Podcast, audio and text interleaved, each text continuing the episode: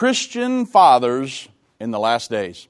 Israel and Iran, five minutes to Armageddon. Will Israel's recent strikes on Damascus airport set the stage for the prophesied destruction of Damascus? Well, this and much more as we take your calls on this open line edition of End of the Age.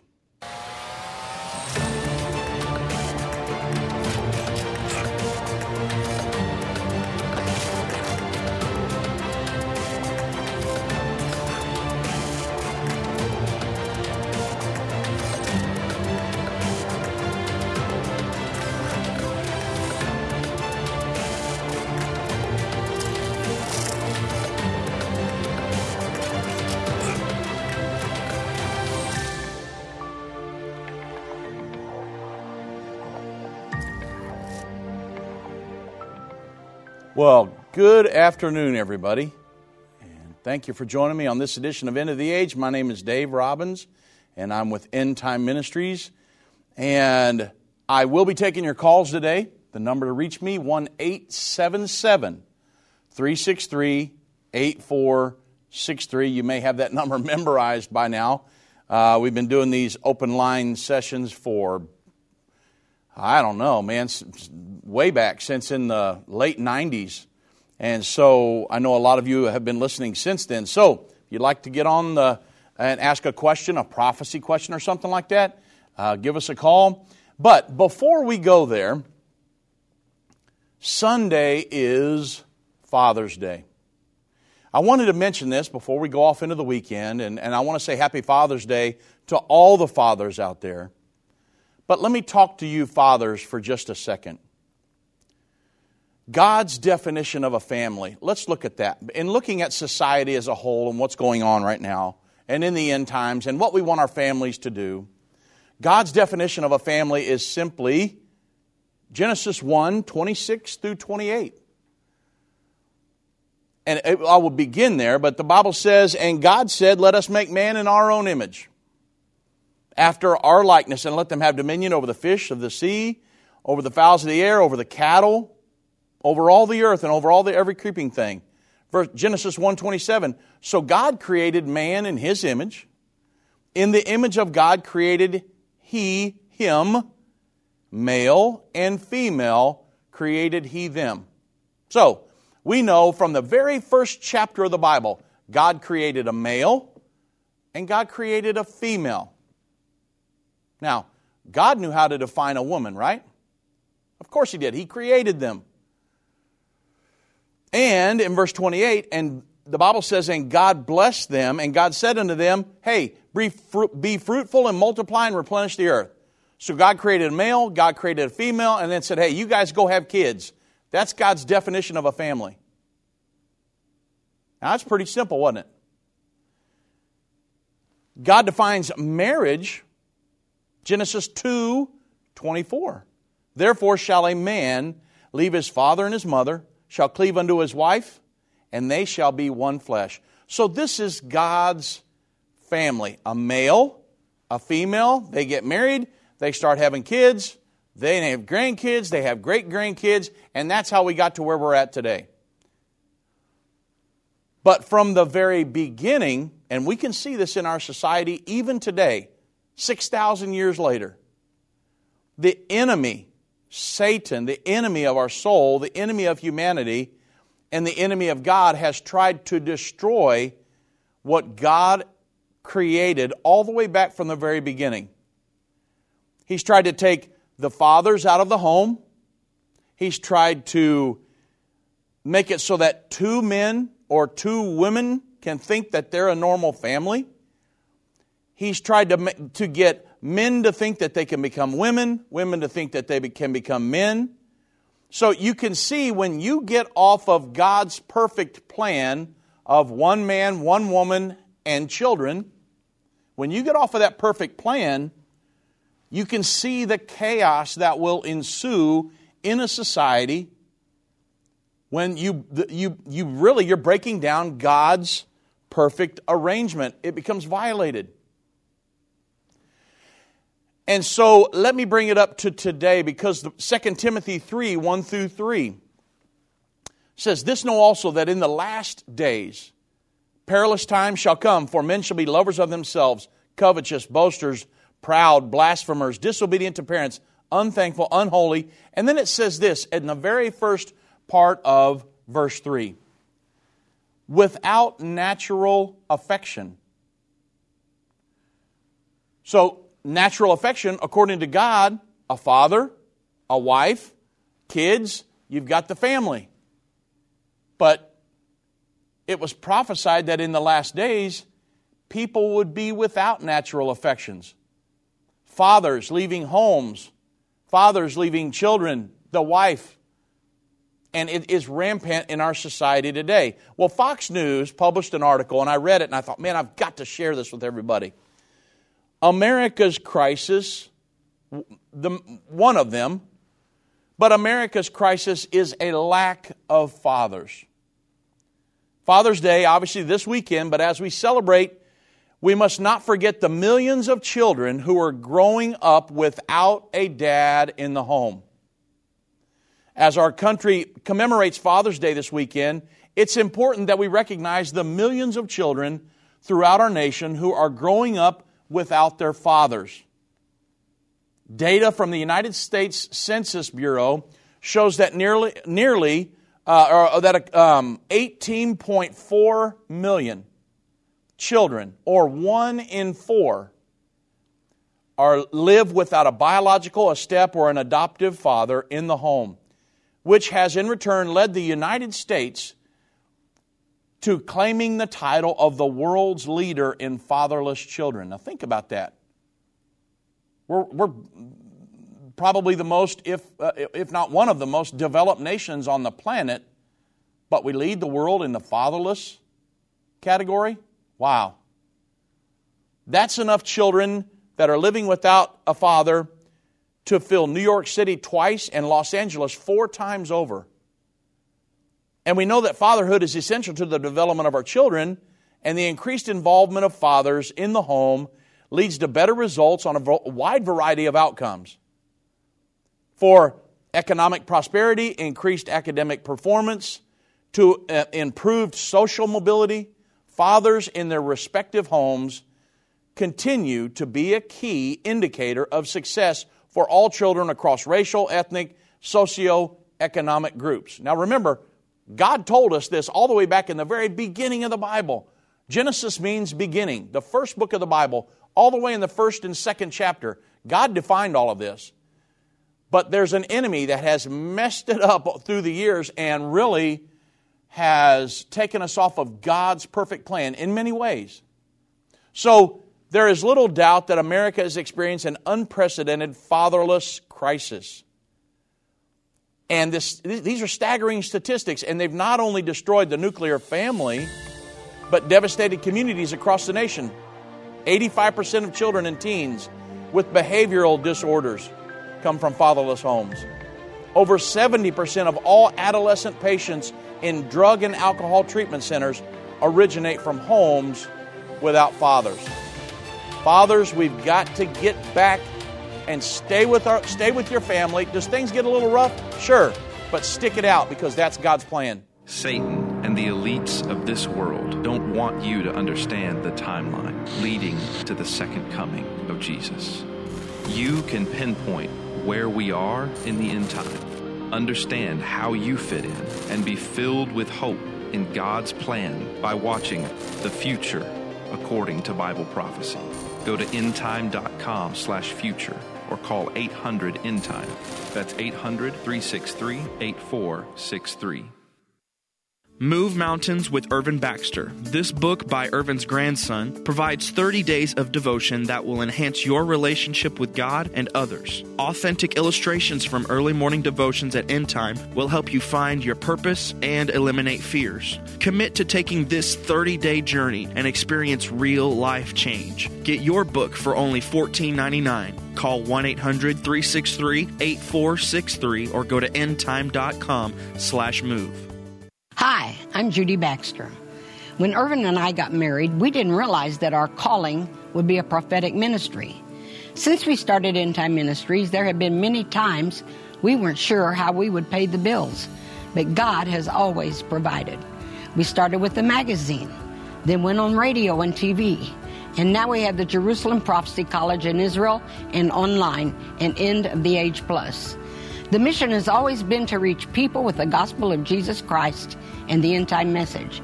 Through the years, my husband would say, We will see revival like never before in the last days. We are living in the end time now. Thank you for walking this journey with us and continuing in prayer. You are part of the team. Thank you for your generous support. It is necessary for God's purpose. The most important thing is that you are ready when the Lord comes. Our hope is to help prepare you for that day. God bless you, and we love you.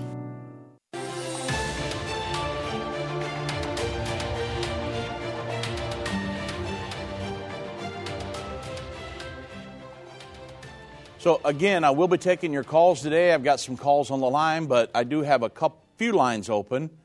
Number to reach me, 1 877 363 8463. I'll go to the phones in just a moment. Uh, Maurice, if you'll just hold on for a second, and the rest of you. But as Americans, I want to make sure that we don't forget this because this is a very critical need in America. And the Bible says, in the last days, there would be those that would not have natural affection. I know personally about this. My dad left me and my brother and my mom when I was six years old. Basically, left us out in the street. And so I, I come from a broken home. Most of my friends, most of the guys I grew up around, I'm saying an overwhelming majority of us came from broken homes, no dad in the home. And so I know what it can do to you for throughout the rest of your life. And when you have a family and when you have children and how you treat them and just now not everybody, but I'm saying it it it affected me. I didn't really know how to treat a wife. I didn't know how to treat my kids like a normal loving father because I never had that. And so it was a unique situation growing up and then when I became a father and a dad and things now, thankfully, I will tell you that I was raised in Irvin Baxter's church. He helped me, but he really, until I got married into his, to his youngest daughter, he really started to help me out and, and show me how to be a really good, God fearing dad. But it still took a while. And if you don't have somebody like that in your life, ask God to help you. I mean, just, uh, you know, just stick it out because I'm telling you, that's God's plan. It, will it get rough at times? Sure. Every marriage has experienced that. But that don't mean you cut and run. You stick with it because if, if everybody would do that and we would just say, hey, we're going to make this work, we're going to trust God, we're going to serve God, I'm going to teach the kids uh, to love God and to serve Him and the right way to go. The Bible says, train up a child in the way that it should go, it won't depart from it if every dad was doing that in every family as the priest of their home and the spiritual leader of their home and leading their family into prayer every night and things like that, you say that that's totally foreign to me. Why? That's how a, that's what a father is supposed to do. And so I, I just wanted to say before we go into Father's Day weekend that as Americans across the country, as we prepare to give to the, the millions of hardworking fathers that are out there. Let us not leave behind the forgotten men and women and children who do not celebrate alongside us. I have a dad somewhere, I think he's still alive in the earth. I don't have a clue where he's at. I don't even know if he's still alive. He, I, I've only seen him a handful of times since I was six years old. But and my father in law is passed on. And so, for those of us who are just kind of left without here, the success of our nation really depends on four central tenets faith, your faith in God, your walk with God, family, the free market, and education. Think about that. That's America, the American dream, but it's the faith and family beyond that and to all the God fearing fathers throughout America, I would ask you uh, look beyond your own homes and make intentional efforts to really to help others. If you've got a your family's set, and I, I, I would encourage you to maybe try to coach or mentor or support the fatherless children in your communities. Your next door neighbor, you know that the mom's trying to raise the kids. Say, hey, is it, you know, can I take them fishing? Could I do, you know, just there's something about having a male figure in a child's life. God made it that you would have a male and a female in a home. Now, I know there's a lot of people out there that don't have that. I, I, I totally understand that. But if you, if you can have that, and I, I would encourage you, you say, Dave, you've never had problems in your marriage. Oh, yes, I have. I certainly have. And I'll just be transparent with you. Uh, I know this is Open Line Friday, but I've got one caller, and I'm and again, and I'm going to get to you, uh, Maurice, just a second. I, I apologize, but I, need, I, I, feel like I need to say this. Uh, me and my wife, I was I, I, I married Irvin Baxter's youngest daughter, Jana. We had problems in our marriage. I was not the, I'll be honest with you, I know what the problem was. I, Dave Robbins, was not the spiritual leader I should have been. I wasn't serving God like I should have, and, and I didn't, I, for years, I never knew how to treat a woman. And so we had problems in our marriage, and we ended up separating because she couldn't live with me because I was a heathen. I wasn't doing right. I wasn't fulfilling my role in the home, and I recognize that. And I take responsibility for that. We were separated for two years before I came to End Time. Prior to that, we were uh, separated for two years. My father in law went on a fast, Irvin Baxter went on a fast and prayed and fasted, and the church prayed and fasted, and, and God miraculously, I'm saying miraculously, brought us back together, and we have a we have the best marriage now. It's wonderful. But I was dumb. I did some stupid things and almost lost the best thing that God ever gave me, besides the Holy Ghost, is my wonderful wife. She's almost perfect. But I almost lost it. And fi- miraculously, God brought us back together, and we have a wonderful marriage today. Guys, stick it out, stick with it. Your, your wife and your children need you. Our society needs good fathers in the home training up the child in the way that it should go. So, wow. Yes, I went there today, folks, because it's Father's Day, and, and I want to, you know, say Happy Father's Day to all the fathers out there and doing the best you can. But I would encourage those of you that maybe don't have, that you know somebody who doesn't have a, a child that doesn't have a father in the home try to help them out as well because uh, it's, it's, it's biblical, and in these times just ahead, we're going to need good fathers in the home. We're going to need strong, godly men leading their families. I wish I knew back then what I know now.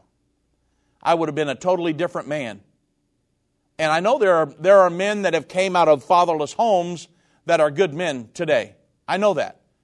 You don't have to say, well, my dad was a, uh, left us and, and was a bum, so I'm going to be a bum. No, no, no. There's no excuse. I look back on my life, and I could have been a better man.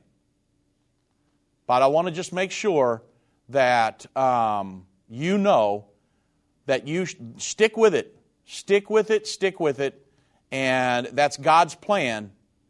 And I'm thankful. And I, I do want to wish you a happy Father's Day again. So, wow. Uh, okay. Maurice in Texas. God bless Maurice. Welcome to End of the Age. Yes, sir. Hello, Mr. Robert, uh, Robbins. Yes. Nice to meet you. Nice to talk to you. Uh, yeah, happy Father's Day, by the way. Um, Thank you. Yeah, that was that was awesome. I don't know who else that was for, but uh, I can say for sure, uh, I know that was for me. The, that testimony.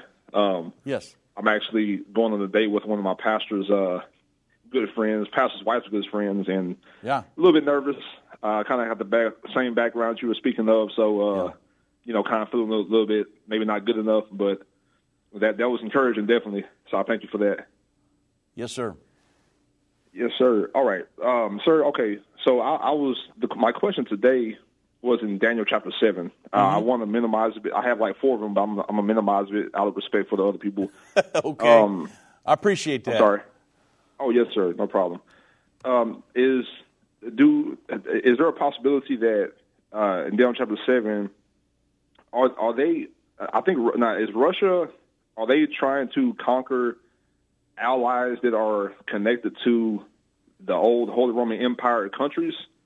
Is that possible that Ukraine could be an ally of Poland and they're trying to conquer them because of maybe their anti Holy Roman Empire new government?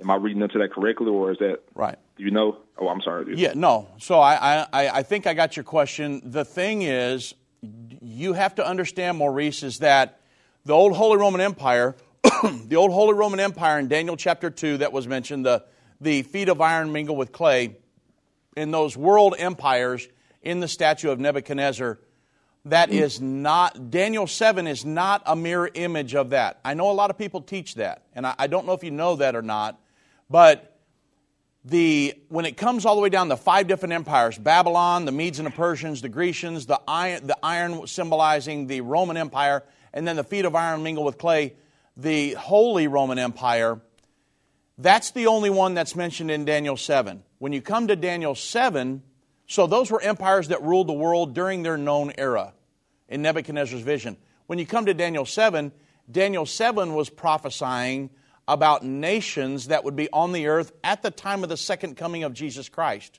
So there's a big difference there. The only one that's carried over is the beast with ten horns, which is symbolic of the reborn Holy Roman Empire and the ten nations that will come up and form an alliance with the Antichrist right there at the very end. So it, it's, it's not necessarily prophesying about what's going on with Russia and Ukraine and the Holy Roman Empire at this point. Um, because in the end time, when you jump from Daniel 7 over to Revelation 13, Revelation 13, 1 and 2, it gives a depiction of the world governing beast. Had the body of the leopard, the feet of the bear, mouth of the lion, the ten horns of the ten horn kingdom. So we know Russia and Europe will be in complete alliance with each other in the end time. Right now, it doesn't look like that. Right now, it looks like, if you just read the news, World War III. That Ukraine is trying to become a member of the, the uh, European Union, and man, that if they do, European Union will be bound to um, obviously support them militarily, and that would be a mess. So, I, I, hope that's answering your question. I don't see what happened in Daniel 7, those uh, nations there, as being Russia against them. Daniel is simply giving a vision that he saw of beasts that symbolized modern nations and the rulers of those nations, and that they would be in earth and in power at the time of the second coming of Jesus Christ. It's not talking about the Ukrainian war or even a future war, because in Revelation 13, they're all one big combo federalized world governing body. They're all working together at that point. Um, so I, I, don't think it's referring to the Ukrainian war, is what I'm saying uh, in a nutshell. Okay. Yep. Yes, sir. Uh, thank you, sir. All right, Maurice, well, you have a good day, and uh, God bless you, my friend. Good luck on your yes, date. Thanks, sir. All right. You too. Let's go to um, Michael in New Mexico. God bless, Michael. Welcome to End of the Age. Uh, thank you, Dave, for uh, answering my uh, my call. I appreciate that. Um, yes, sir. It's my first call um, to your program. Uh, I've been listening for several years now, and um, my question to you, and then I'll just uh, hang up and listen to your mm-hmm. answer, is uh, at the end of Daniel 12, 12. Yes. Blessed is he who waits and comes to the 1,335 days. If you could just expound on that for me, I'd appreciate it. Okay. So, well, thank you for the call. And uh, the, the thing is, is in Daniel 12, it, Daniel's right there at the end of his writings. This is the last chapter in the book of Daniel. And it ta- in the beginning of the chapter 12, it talks about the Great Tribulation. And then the um, Daniel goes on down through there. I won't go through the whole thing, but Daniel finally asks, How long to the end of these wonders? Time, times, and half a time. And uh, so he's talking about the culmination of everything. He asked the Lord, Tell me, what are these visions and dreams? What does all this mean? And the Lord said, Nope, Daniel, you're going to sleep with your brethren close up and seal this book for the time of the end.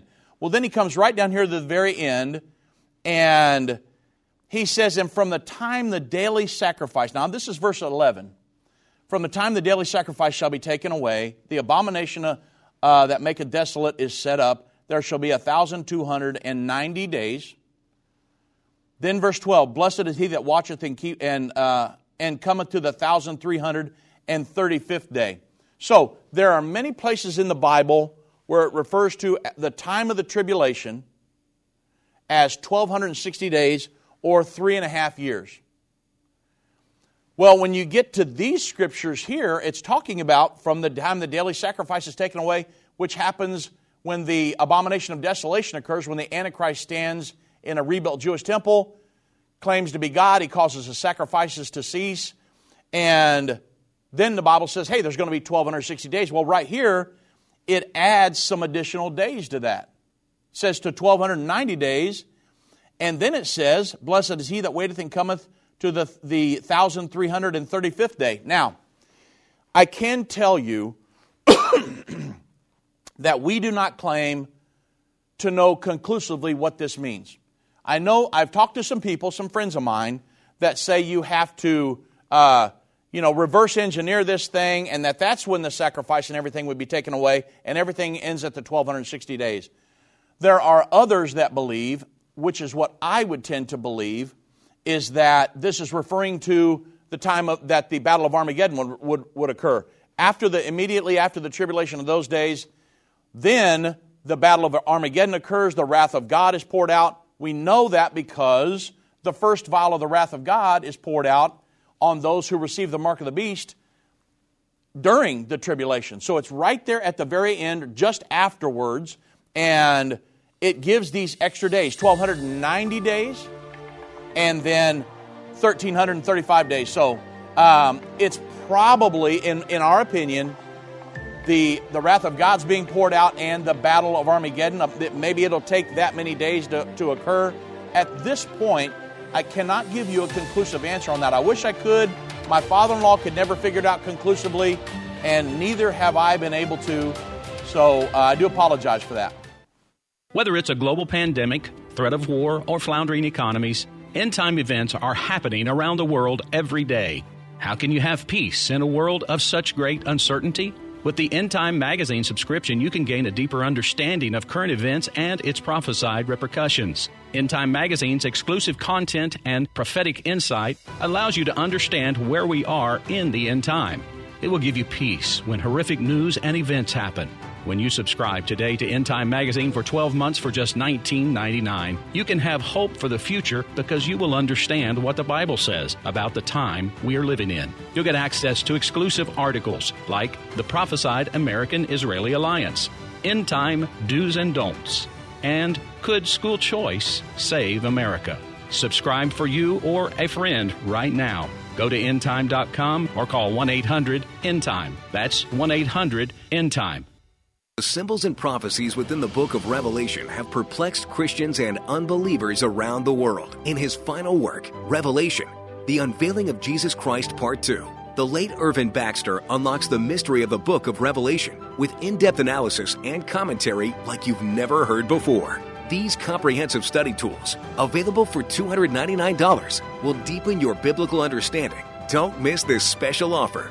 Call 1 800 End Time or go to endtime.com. If your station only carries the first 30 minutes of End of the Age, go to endtime.com and click the watch button to continue today's broadcast. You can also finish up later by clicking the archive button.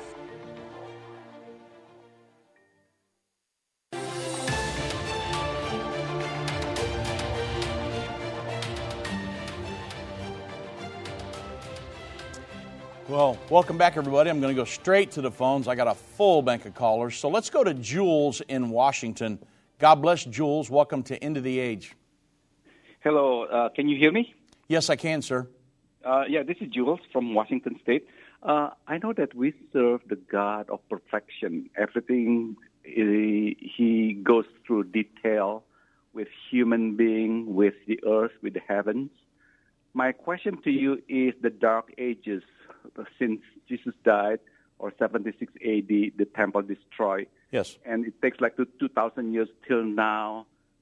Do you know if the Bible did mention anything about the Dark Ages? It takes 2,000 years to get to the end times, approximately if everything goes to happen. Yeah, uh, I certainly do. If so, just to bring everybody in on the conversation very quickly, we had the Jesus comes to the earth. He chooses twelve disciples. He pours into them, and he sets them up so when he leaves, they can carry out their ministries full of the Holy Ghost, witnessing in Jerusalem, Judea, Samaria, the uttermost parts of the world, and they establish churches all over the place. You understand the New Testament. I'm going to go through this very quick. So the Apostle Paul prophesied and said, When we go off the scene, when the apostles go off the scene, grievous wolves will come in among you, even among the church, and steal these truths away. That's exactly what happened. After the apostles went off the scene, and uh, um, because of the lack of good Bible preaching, um, men of God, and because of the lack of the Word of God to the common man, because Bibles were handwritten at that point, we went off into what's called the Dark Ages. The lack of the true Word of God and the preaching of the true Word of God. And then um, that lasted all the way until the Reformation and a little beyond that. What happened is different churches started break, hemorrhaging off of the Catholic Church at the Reformation 1517 and we came into what's called the age of enlightenment, where somebody would say, well, the Catholic Church does this, but the Bible says this, so we're going to break off and start our own thing. And then you might start the Lutheran movement, then the Episcopalians and the, the Nazarenes and, and the, the Methodists and everybody all down through there. Well, then we come to the late 1800s, early 1900s, and we come, we're coming back into the age of enlightenment, the, the, the initial, the Holy Ghost outpouring in the early, the Azusa Street revivals in Topeka, Kansas, Houston, it moved to Azusa Street. People come from all over the world to receive that initial experience. And now we're, com- we're, you know, we're coming back into where the apostles were, the age of enlightenment here. Okay, now that's a, I could go into a lot more detail, but that's the overall spectrum here. The scripture says that Second Thessalonians chapter 2, that verse 1 through 3 let no man or um, now we beseech you brethren by the coming of our lord jesus christ and by our gathering together unto, unto him, that ye be not soon shaken in mind or troubled, neither by spirit, nor by word, nor by letter, as from us, as that day of Christ is at hand. Verse 3 says this, Jules, Let no man deceive you by any means, for that day shall not come, except there come a falling away first, and that man of sin be revealed, the son of perdition. The falling away that it's talking about here is the apostasia of people away from the original truths that the apostles taught. And it's not a future event, it's already happened. The Dark Ages was this falling away here uh, that was prophesied about by the Apostle Paul. When we go off the scene, grievous wolves will steal this truth away from you. Now we're coming back into the age of enlightenment. And the Bible says, of course, God said in the last days, I will pour out my spirit on all flesh. That's happening now. And uh, the greatest time of revival the world's ever seen is ahead of us now during the Great Tribulation. So in Scripture, that's where it's referring to the dark ages. The falling away the Apostle Paul talked about when grievous wolves would come in, and in 2 Thessalonians chapter 2, verse 1 through 3. But uh, the Bible does not say anything about it will take 2,000 years, am I right? It's just based upon our calculation, thinking about God created uh, uh, mankind six days, and then the seventh day God God rested. Therefore, our conclusion would be this is the end of time, looking back to 4000 BC to right now 2000, the year of 2000. Am I right? I'm not sure. Right. So it's not just our conclusion. This is where history, prophecy, the Word of God takes away the conclusion because the Bible says there were many, there were hundreds of messianic, well, there was just over a hundred messianic prophecies concerning the first coming of Jesus Christ. And when Jesus Christ came, He fulfilled all of them. So it let us know, hey, here's a, here is a, um, a place where we can put a stake in the sand and say that these messianic prophecies have occurred. Now we know we're about 2,000 years from that because we know He's just about to come back and we know that from the prophecies of the Bible. So the prophecies help us lay out a timeline here to know kind of where we're at, and plus history, because we know that in 70 AD, historically, Jerusalem was destroyed and the Jews were scattered all over the earth by the Roman, uh, by the Roman armies. Uh, General Titus. So historically, prophetically, that was prophesied in Daniel 9 that that would occur. Um, so it gives us t- the, the prophecies and history. A lot of things let us know where we're at on this timeline. It's not just a figment of somebody's imagination. Okay. All right. Yeah. Well, thank you so much. Appreciate All right, it. Jules.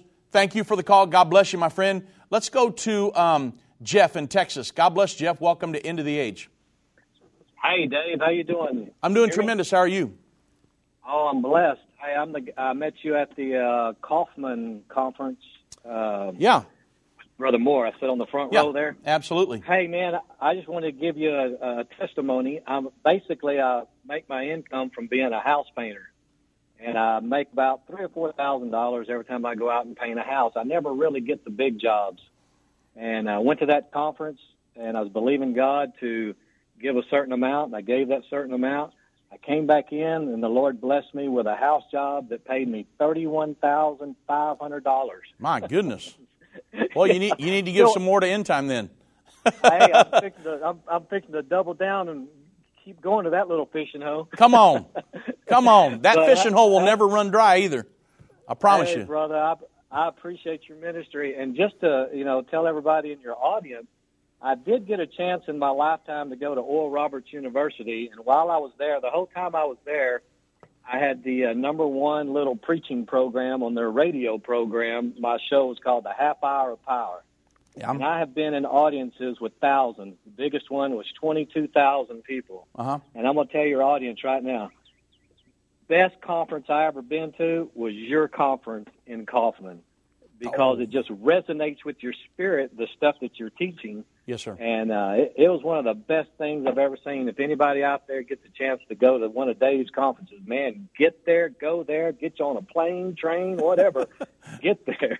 Well, but anyway, I just want to tell you that was a heck of a testimony. I was believing God, and uh, yeah. the Lord blessed, and I just appreciate it, appreciate your ministry, and I enjoy your testimony uh, that you were doing a while ago uh, yes, earlier. I kind of had the same kind of background. Yeah. Never knew my dad, but my dad had two children. Those two children sought me out later in life, and now I'm I'm connected with them on Facebook. Wow. And the guy named his second son Jeff. So I have a brother named Jeff. Wow. and I got and I got to witness to him, tell him about Jesus. But anyway, I just want Great. to you I appreciate your ministry and appreciate everything you guys are doing. Thank you, and, Jeff. Um, and uh, God bless you. Have a great day. God bless you, my friend. You you do the same. And uh, I will tell everybody if you do have a chance to get to one of our conferences, um, I would encourage you to come out. God moves. It's, it's just a great time. But I will say, uh, thank you, Jeff, for the compliment. But I would say a better conference than that was one that Irvin Baxter had.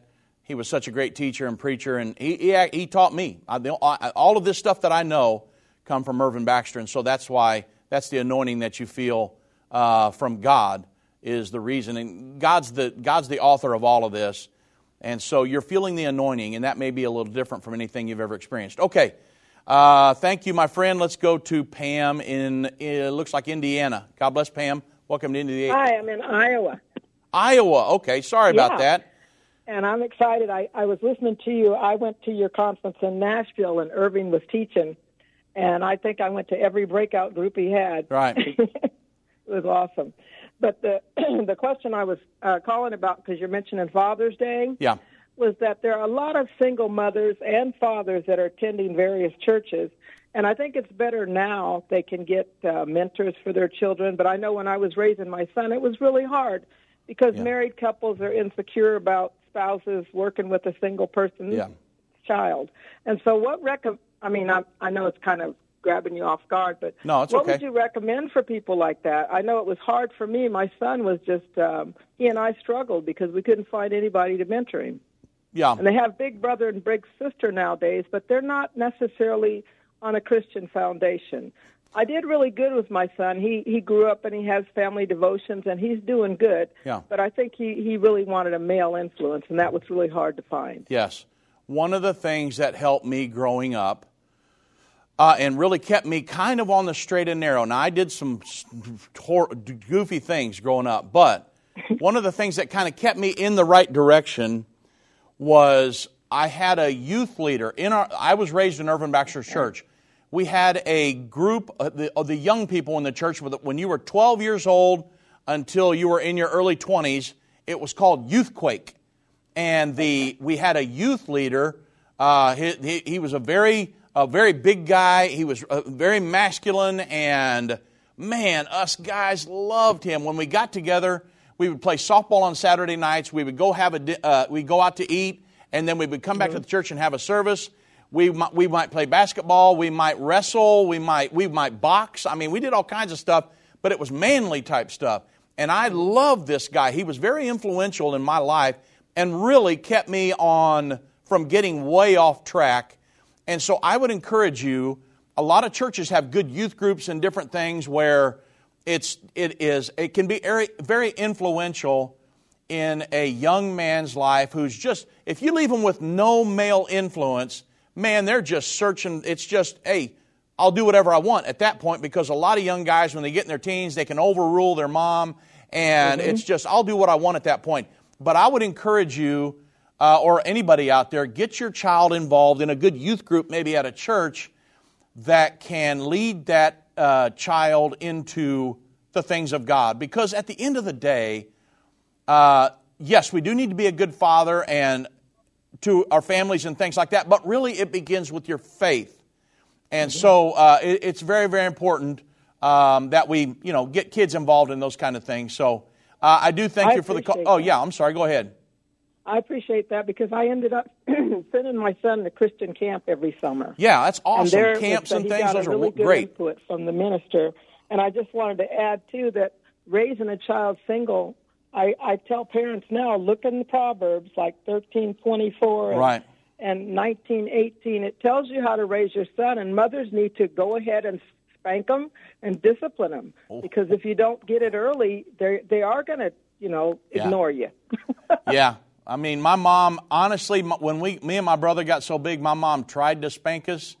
But when your kid's bigger than you, that's, yeah. you know, we I could honestly I just made my mom start laughing. She couldn't help she couldn't spank us after that. So anyway, uh, yeah, she just you know. Too, but I want to say thank you, and I hope you have a wonderful Father's Day. Thank you, ma'am, and, and God bless you. Uh, from Pam from Iowa. Thank you. Bless you. Let's Bye-bye. go to um, Tony in Texas. God bless Tony. Welcome to End of the Age. Hey, Dave. How you doing, my friend? I, I, tell you what, Thank Tony. You. Sorry about that. Let, if you can hold over the break, I'll bring you on. I, I've, I've lost track of time here. Um, uh, can you hold over the break? Yeah. Okay, good. Okay. Let's do that, and then we'll pick up from there. I do again. I want to say to all the fathers out there, man, happy Father's Day, you guys. Thank you for sticking with your families, hanging in there, because the, even though the times get rough, you can you can make it through all that. I've been part of the End Time family from the beginning over 30 years ago when my parents, Irvin and Judy Baxter, began ministry from the recliner in our living room. My name is Jana Robbins. I have the pleasure of connecting with our incredible partners every day. End Time is a small nonprofit that runs a high traffic website, a daily TV and radio show, the Prophecy College in Jerusalem, and more.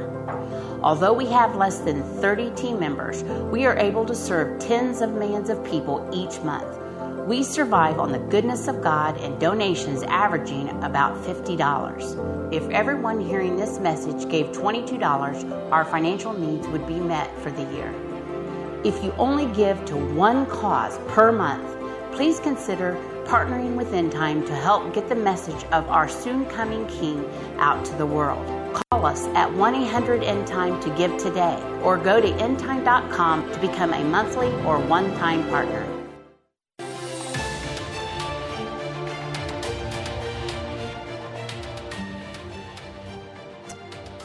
Okay, welcome back, everybody. Tony, I apologize for that, man. I run you right up to a break there, but uh, go ahead, my friend. No worries. Okay, so I have a, a few questions. Um, I know that uh, you know that you mentioned that the United States is um, in the Book of Revelations, and the United States is the eagle's wing that um, I guess that rescues the, the children. Uh, I guess the children of Israel, uh, yes, the, the, Jewish people. Yes. But uh, I guess one one question that I have is um, is there any other references of, of that? Because you know, and the reason why I, I ask is just because I know there's like a lot of different references in the Bible Uh-huh. that, and one in particular in the book of Exodus where it it actually says almost the the exact same thing. Yeah. Um, regarding the eagle's wings, you know, basically heaping on eagle's wings and and uh, and flying to safety. It's, it's pretty much almost the same. So Mhm. could that that so my first question is so could that also just uh, be me mentioning that that God is going to save Israel, not necessarily the United States? Yeah. And then my other question is, Let, let- let me you- answer that one, Tony. Sure. And that way, because normally what I'll have to do is say, uh, "Can you repeat the second one?" So, the um, when I understand in Exodus, the Bible says that He will bring them out on eagle's wings. However, when you move off into end time Bible prophecy, the references to the eagle are the United States. Daniel seven and Revelation chapter twelve. The United mm-hmm. States is in Revelation 12. The United States is helping Israel. So, in my opinion, and in my father-in-law's opinion, I mean, obviously, I'm teaching what he taught. I, because we're not mentioned in the world governing body. What happened to the eagle's wings? They were mentioned as coming out of Great Britain. Here's the difference, Tony. The mm-hmm. eagle's wings that was the, uh, the Lord was referring to back in the time of Egypt was God bringing them out of Egyptian bondage. But when you look in Daniel chapter 7, the eagle's wings came out of the modern day nation of Great Britain and it, it's the United States. What's, what's our mother country? Great Britain. So there's a total, everything transitions from God bringing Israel out to the modern day nation of the United States mentioned in the Bible, and then it's not mentioned in the world governing body. What happened to the eagle's wings? Why did he even mention them in Daniel 7? Because he's going to show us who is protecting Israel in the end time, and that is the United States protecting Israel. And it's, we've seen it play out. We have protected Israel against the world government and their anti Semitic resolutions over 40 times since the late 70s. And that's exactly what the Bible says is going to happen. During this last end time period, the eagle's wings, the United States, will be protecting Israel against the world governing body, possibly by our, U- our UN Security Council veto power and militarily, because now Israel is under the Middle East CENTCOM, Central Command of the United States. So that's the way I see things playing out, Tony. Okay. Yep. Okay, okay, thank you. Number two. Then my other, yeah, then my other, just last quick two questions is I I know another one is that you uh, mentioned that you don't feel that the United States is going to uh, be really fully under the power control of the Antichrist. Right. But uh, uh, so my other question is regarding that is uh, regarding persecution, just because um, I think it's kind of hard for me to. I guess understand and, and, and, and grasp that United States isn't going to be under any physical persecution just Yeah. because uh, all of the apostles in the Bible have gone through persecution. There's other countries that are that can't even whisper the name of Jesus without being um, Sure. you know, running the risk of, be, of, being, of being killed. So Yes. it's hard for me to not grasp that the United States is going to escape that, especially when there there's a one world church, and so and Exactly. to see a lot of the non-denominational churches and things like that. Um, I'm not going to name names, but, Yeah, yeah. but like the, a really big prominent one, one in particular in Houston, uh, that that was on CNN said that um, that Jesus Christ is no longer the only way to heaven. Yeah. So and there's a lot of things like that. So the way that I look at it is that there's a one world church that uh, a lot of the folks here in the uh, United States is going to be a part of because the the the, the beast or the, or the, the the harlot that rides on the beast is the one world church and then the book of revelations that talks about god gives a warning that tells his people to come out of that so Yeah. it makes me wonder uh, so who's the people um, then Yeah. my last question is um, so get, like, let me answer that. Let me answer that one. Sure. And the la- the last Okay. question you're going to have to make it very very short because I got a full bank of callers here. So the the thing is is that my father-in-law Irvin Baxter nor have I ever said the United States would never experience any persecution. I, I don't believe that. Like you said, because of the world religious system, the world religious system is going to be one of the things that aids in the persecution. You understand? So mm-hmm. even though we may not be fully engaged with the world government, there are a lot of churches here, and that's why I say don't ever get caught up in this world religious system because you are going to have to carry out their edicts in the end time. So I, I believe that persecution could happen here in the United States. However, when it comes to the world governing body like the mark of the beast, I don't believe we're going to be fully engaged in the world government and that will become the law of the land here. But that does not mean we could not suffer any persecution. Okay, so, so even with the market of beast, with with a company that makes a VeriChip that got FDA approved, that's here in the United States. That Yeah. Are, you know, that, you know, so, so you still don't believe that we're going to be involved with the market of beast, even No, though no, because there are there are states that already have laws on the books that an employer cannot mandate that their employees have a chip put in their hand.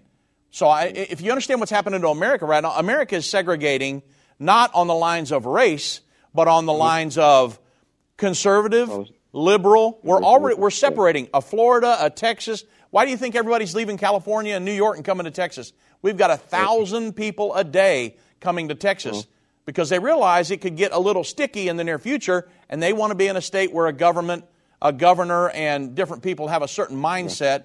That's why they're flooding these southern states like this. What's Okay. your last Okay, good. question, really quick, Tony? Well, no, well, that was actually so that was actually it. Okay, regarding very the mark of the good. I, I hate to do this to you. I'm going to have to let you Oh, no go. I've got a I've got ten minutes left, and I got a full bank of callers here. So Okay, I appreciate you, Dave. Uh, God bless my friend. I'm happy to talk to you. You have a great weekend. Let's go to Trey in Texas. God bless Trey. Welcome to End of the Age. Yes, I want to say Happy Father's Day to you, Vince. Thank you, and- thank and you. Doug.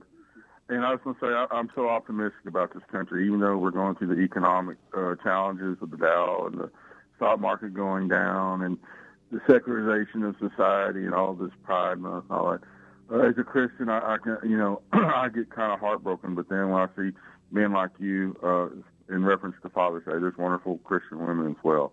But you know, in honor of Father's Day, I was going to say I'm, I'm very optimistic about Amen. this country. Yes. And uh, I was, I, I do have a quick question. Uh, it's my firm belief that the that the Palestinians are the descendants of the Philistines, and they come from the land of Canaan. And I was wanting to know your perspective on that. And again, have a wonderful weekend. I appreciate listening to to your program. It's it's just very inspiring. And thank you again. Yeah.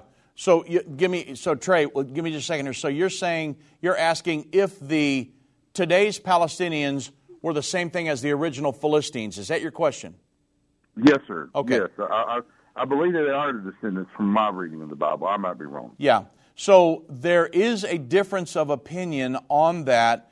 Uh, my father in law believed that they were because Yasser Arafat claimed to be a Palestinian. They're from the region where the Palestinians were from, or I'm sorry, the Philistines, um, down in Gath and in Gaza and down in that region.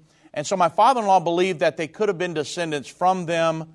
However, when we now this is a difference of opinion. When we went to the to Israel, I asked our guides, "Is are the are the Palestinians the original Philistines? Would have given which would have given them kind of some kind of lease to the land there?" And they, the guides are like, "Oh no, absolutely not. There are no you know no way, shape, or form. I don't care what Yasser Arafat said. They weren't." So at this point, at, from the research I have done, I don't know. I cannot give you a conclusive answer on that. All I know is today's geopolitical situation and what will happen in the near future. I tend to believe because I found a few articles where people said, "Hey, the the Palestinians are the original Philistines." However, I, I don't know if I conclusively could conclusively answer that question. My father-in-law, it was his opinion that they were but um, not much documentation for that. He would give his opinion. Uh, at this point, I don't know if we could answer that conclusively. If you ask the guides in Israel, the guide we have in Israel, we had him for years. He is an archaeologist. He's taught in colleges all over the world. He's an ex Navy SEAL for the, the Israeli Defense Forces, still in the military, and he says absolutely no. I mean, there's a flat no. Now, um, so that's kind of where we're at. I, I don't know if we could conclusively answer that at this point. I've read articles to both sides. That's what I'm saying. Uh, in the research I've said, some people say they are and some say they're not. And so uh, all I do, Trey, is to try to look at the ones that are happening, the geopolitical situation happening right now, and things that I can prove. And at this point, I've got to tell you, I simply do not know. Okay. Well, thank you for your honesty. So, All right, anyway, Trey. Have a great weekend. I appreciate you. Thank you much. God bless you, my friend. Let's go to Betsy in Louisiana. God bless Betsy. Welcome to End of the Age. Hello, Pastor Dave. Um, the 1,335th day, Yep. I think it might be when Zechariah describes that they see the nail scars in the Messiah's hand and realize that Jesus Christ is their Messiah. Yeah, no, What do so you think? that could very well be. Uh, because I know that that's right here, right there at the very end, when the Lord comes, plants his feet on the Mount of Olives. That's at the culmination of the Battle of Armageddon. So I think what you're saying absolutely could be the case. Again, I can only give you my opinion because we do not claim to know. I mean, of all the prophecies, I can I can probably teach you, give a conclusive answer to way up in the 98 percentile, maybe 98 and a half, but there's a few that I simply I can give you a really good opinion, but at the end I have to say I simply don't know. What you're saying could absolutely be the case. I'm not negating that, but because it all fits, but um, for me to say, yes, let me prove it using these scriptures, I can't do that. And so um, that's, you know, all I can do. I know what the timeline looks like and I know how things are going to happen. But this 30, this, um, I'll tell you that the 1335 days, this prophecy in Daniel 12, 12, and 13, and the 2300 days in, in Daniel chapter 8.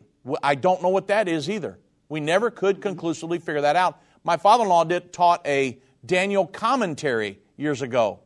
And at the end of all that, in Daniel 8, he went down, down through everything, which I could teach you. But when we come to that 2,300 days, I would have to tell you, I simply do not know. It's almost like it doesn't fit. But somehow or another, it's in the Bible, and we're going to go with what the Bible says. I'm telling you, I don't know. So, uh, but what you're saying here absolutely does fit the timeline, and you absolutely could be correct. Okay, the one hour of one day of one month of one year. Yes. I believe that World War III, we're already in it, Uh-huh. but that the hour of that day, month, and year is the last battle where he puts down one world government. Because in Genesis 6, they had one language and there was nothing that they couldn't do. Right. And now we have one language, English, that there's nothing we can do again, Yeah. can't do again. So I believe that Jesus puts them out for the last time. So it's the battle in the age old war of God not wanting one world government till he comes in and is the head of the one world government. Uh, correct. So the the the bat really quick here because I got like less than a minute, but the I battle know. you're, the battle you're referring to is Revelation 9, 13 through 16, the sixth trumpet war. That happens actually before the Great Tribulation. But what you are- the, the other the other war you're referring to is the Gog and Magog war, Ezekiel 38 and 39, Revelation 16 and 19, the Battle of Armageddon. That actually could be what's happening at this point, uh, or I'm, I'm sorry, that at this time frame you're talking about right there when he plants his feet on the Mount of Olives. Zechariah fights on behalf of Israel. So I, I think what you're saying could be true, but um, you know, just talking about two separate wars. So thank you, Betsy. I, I, I hate to come to an end here. I wish we had like two or three hours to do this, but I want to say God bless you. God bless all the fathers out there. Happy Father's Day. Enjoy your weekend. And Doug, Vince, and I will see you back here on Monday. God bless.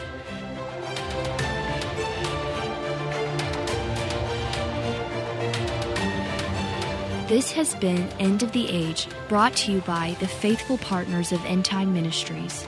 If you're not currently a partner with End Time Ministries, or if you would like more information, we invite you to call us at 1 800 End Time. That's 1 800 363 8463, or visit us online at endtime.com.